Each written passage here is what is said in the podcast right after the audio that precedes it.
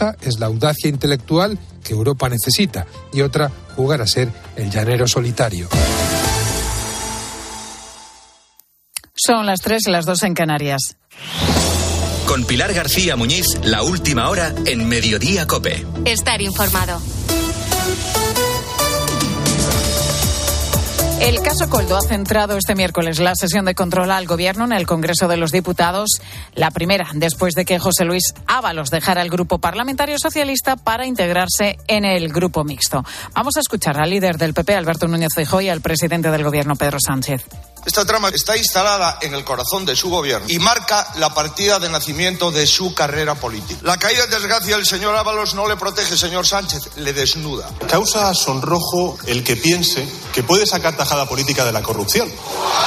Este es un gobierno implacable contra la corrupción e incompatible con la corrupción, señoría. Está claro, señor Sánchez, que usted lo sabía. Pedro Sánchez ha eludido decir si conocía el caso Coldo y tras contestar al líder de la oposición se ha marchado rápidamente a toda velocidad del Congreso. Esto ha provocado que las críticas y ataques del PP se dirigieran a partir de entonces al resto de ministros presentes en la Cámara Baja. Félix Bolaños, ministro de Presidencia y de Justicia, y Miguel Tellado, portavoz parlamentario del PP.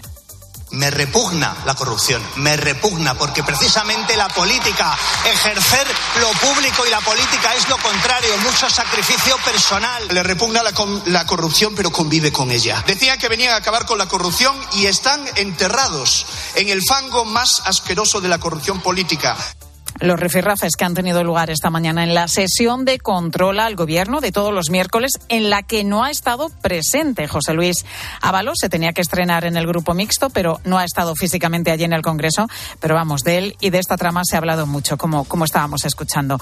Habrá que esperar, por tanto, haberle sentado en el grupo mixto con sus compañeros del BNG, Coalición Canaria o Podemos. Yone Belarra es su futura compañera de escaño. No sé si ustedes son conscientes de que en los últimos seis meses su gobierno solo ha hablado de dos cosas, de la amnistía y ahora también de la corrupción del Partido Socialista.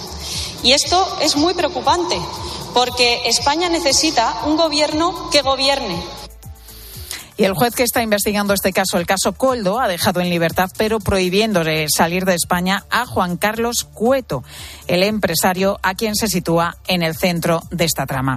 Además, la Guardia Civil ha pedido al juez que embargue un Ferrari Portofino, un coche de alta gama, a un presunto conseguidor de la trama, el presidente del Zamora Club de Fútbol, Víctor de Aldama.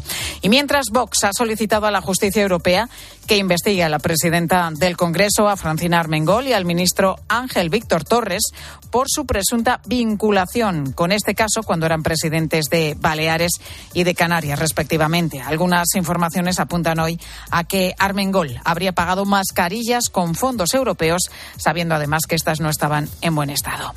Y hemos entrado en la cuarta semana consecutiva de protestas en el campo y sigue sin haber acuerdo con el Gobierno para poner fin a todas estas eh, movilizaciones.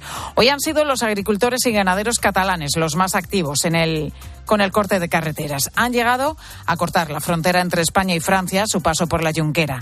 Entre tanto, en Madrid, el ministro Luis Planas ha vuelto a reunirse por tercera vez con las principales organizaciones agrarias, quienes les han urgido a que presente medidas concretas. La más complicada de llevar a cabo y que depende directamente de Bruselas es la de imponer las mismas condiciones a los productos importados desde fuera de la Unión Europea que a los producidos aquí en el seno de los 27. José Emilio Bosca, catedrático de Economía de la Universidad de Valencia, dice que llevarlo a cabo traería una subida inmediata de precios para el consumidor va a suponer un encarecimiento, claro. Eh, si compiten y son más baratos lo que importamos de fuera y ahora les imponemos condiciones eh, similares a, las nuestras, eso va a encarecer el producto y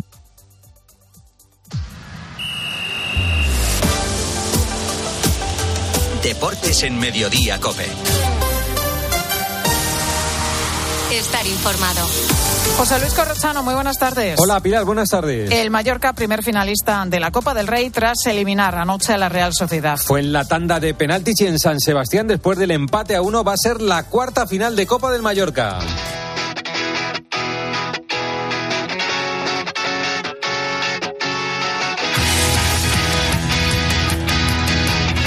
Este es el penalti que mete al Mallorca en la final. Si marca Darder a la final, va a chutar Darder